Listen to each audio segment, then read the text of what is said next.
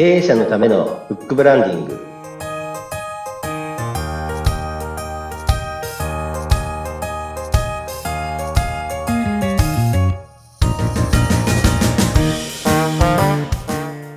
こんにちは。出版ファーストコンサルタント高林智です。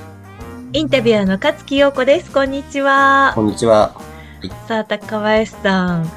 前回はねあのー、なんて言うんでしょう自分の弱いところっていうのは人の力を借りていろいろ人を巻き込んでやっていくといいよって。で、なかなかそれができない人は一回出版して、その出版でこう信頼を勝ち取っていくっていうのもすごく大事だよっていうお話をお聞きしました。はい、そうですね。はい。はい。今日は？今日はですね、あの、まあ、一馬力より多馬力。で、まあ本を活用する、まあ効果的な活用方法っていう形でお話しさせていただきたいんですけども、はい。はい。まず最初にですね、あの、本を、えー、なぜもう一回出版するのかなっていうところで、えー、まあ、戦略？あの、皆さん、あの、戦略、戦術、ぐちゃぐちゃになってると思うんですけども、やはり戦略っていうところも、今一度明確に定義した方がいいかなと思いまして、はい、はい、はい、はい。まずあの、大部分の会社、はい、っていうのは、ほとんど小さくて弱い会社、まあ、ランチェスター経営戦略的に言いますと、はい、えっと、弱者の戦略が必要だと言われています。はい。で、そこで必要なのは、まあ、差別化対策。はい。これ強い会社と違うやり方。うんうんうん、で、小規模1位すぎる。どっかで必ず1位になると。うん、で、細分化していく商品と地域。はい。で、一点集中。で、うん、営業範囲も狭く。で、接近戦、うん、これ直接営業とか、あとポスティングとかを効果的に使うと。うんうん、で、軽装備、お客様作りに直接関係しないところにはお金をかけないっていうのが大原則になってるんですね。で一方、まあ、強い会社は総合一位主義であったりとか、重装備で自社ビル作ったりとか、自社工場、あと即応力としてすぐ小さい会社がやったことを真似して潰していくみたいなんですけども、戦略がある上で、やはり本っていうのは、あの、差別化の一つになりまして、はい、あと、前回話をさせていただいた通り、信頼、あの本を書くとこう普通に先生と呼ばれてしまうっていうのがありまして、それがですね、なぜそうやって呼ばれてしまうかというとですね、あの、そもそも本って、元来出版活動できたのは国王とかですね、国家、または聖職者によってしか、こう、作ることはできなかったで経緯があるんですね。歴史的な経緯が。そうですね。はい。なので、著者たる国家や国王自身、あるいは競争によって、まあ、組織運営されるルールとか、えー、まあ、戒律とか法律とかが周知させることを目的としてやってますので、はい。なので、自然とそういう本を出している人は、自身が権威づけされるっていうのが、こう、刷り込まれているんですね。なので、そういうのをやはり効果的に使うっていうところで、ブランド、この題名にブランディングの、えー、経営者のためのブックブランディングっていう銘打ってるんですけども、ブランド効果、えー、社会的ステータスや信頼感が発生すると。で、組織と、とえー、統率力。で、最後、仲間集めのために効果的であると。という効果がありますので、今回お話しさせていただく一馬力より多馬力については、こう、本を効果的に使う。そのが、こう、つながるっていう話をちょっとさせていただきたいとちょっと前置き長かったですね。いやいやいやいやいやいや、すごい、えっと、もう流れるように喋ってらっしゃるなと思ったので、あの、はい、お聞きしておりました。えー、はい、じゃあ今日はそういうお話ということだそうです。はい。もう、ね、その、たばりきっていうのは、はい。あの、イメージでもういいと思うんですけども、一人で進む、一人の力でやるよりも、みんなの力を借りてやった方が、こう、力強くはい。行けるんですね。で、よく言われるのが、え早く行きたいなら一人で行きなさい。より遠くに高い国に行くんであれば、皆さん、みんなと協力し合っていきなさいっていうことが言われてるのは、これご存知な方多いと思うので、やはり一人で行けるものっていうのは、限界があるんですね。なので、仲間の力を借りる。で、特に貢献し合いながら、自分の弱いところを補う。で、相手の弱いところを補い合う。なので、適材適所っていう言葉があると思うんですけど、まさしく適材適所をやることによって組織っていうのは非常に活性化される。なので、何も大きい会社とか、10人とかいる、従業員がいる会社ではなく、自分一人の会社であっても、そういう組織がっていうのができると思うんですね。仲間内でどういうビジネス目的になって、そういうところでの組織にで、適材適所とでやっていくっていうのは、はい、非常に有効的な考え方です。はい。前回もね、割とこうみんなの力を借りてという感じだったんですけれども、はい、今回はその多馬力という感じになっていますね。はい。そのあたりっていうのは、あの、どういう方法を今回はお話しいただけるんでしょうか？はい、そうですね。こちら、あの、弊社出し出している本で、あの、団体コラボレーション型出版っていう形の、はい、はい、以前、かなり前にお話しさせていただいて、ね、はい。はい。ちょっと久しぶりなのでね、はい、あの、復習をしていただきたいなと思うんですが、はい、団体コラボレーション型、これは一体どういったものでしょうか、はい、はい。団体コラボレーション型はですね、特にあの、一人監修者の方を、まあ、立っていただきました。まあ、その方は、例えばこう、一人だけで、ブランディングできる、商業出版できるとか、テレビに出てるとかですね。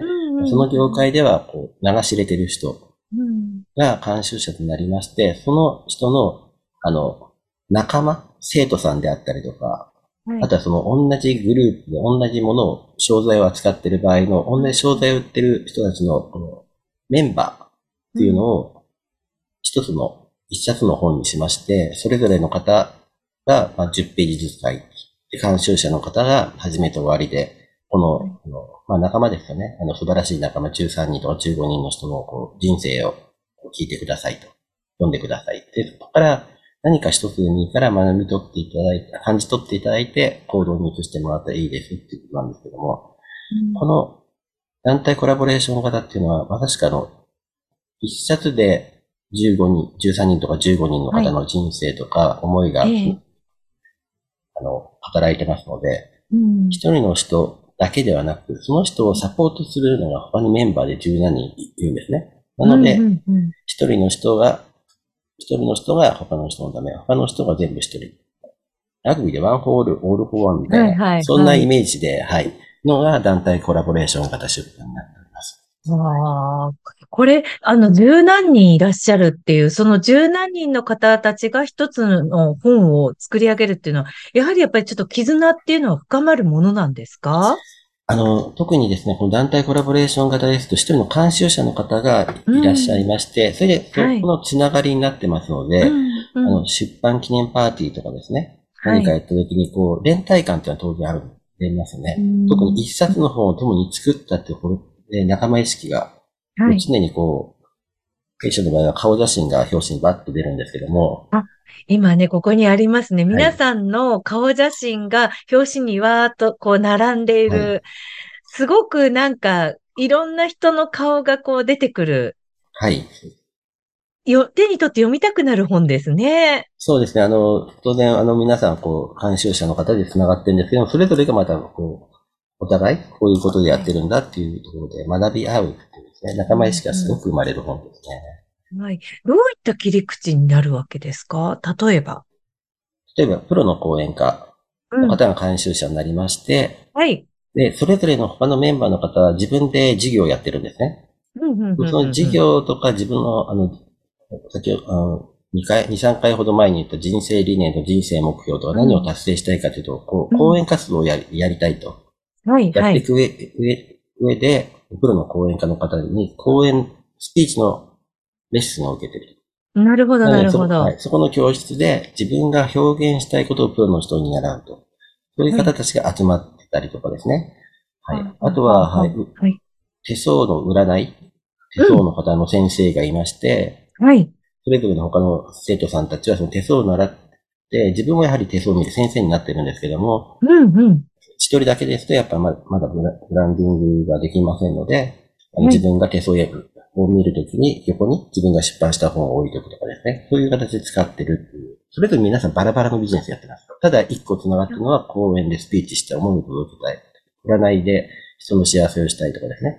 あと地球環境を良くしたいから、そういう商材を扱ってるとか、そういう人たちが結構いらっしゃいますね。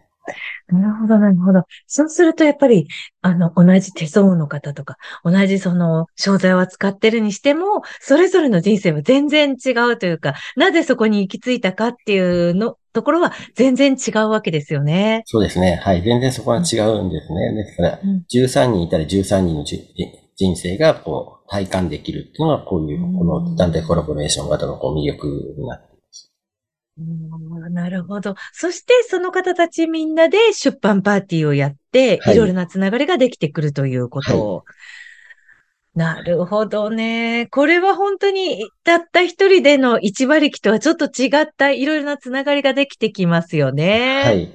特にあの、一人の力でまだ、こう、特に起業したての方とかっていうの力ないじゃない、はい、ないんですね。はい。はい。そういう時は、あの、同じような仲間が集まって、うん、そうすると助け合って、助け合いですか、同じ共通目標がありますので、あの、まあ、人生理念とかそのビジョンが全く別々の人っていうのは同じ本一冊にはなりませんので、皆さんやっぱり何を目指したいかっていうところで、まあ、最後の目標は多少ずれたとしても、こう、シーンが皆さんこう、同じ方向性を向いてますので、一冊の本として成り立つっていう本になっております。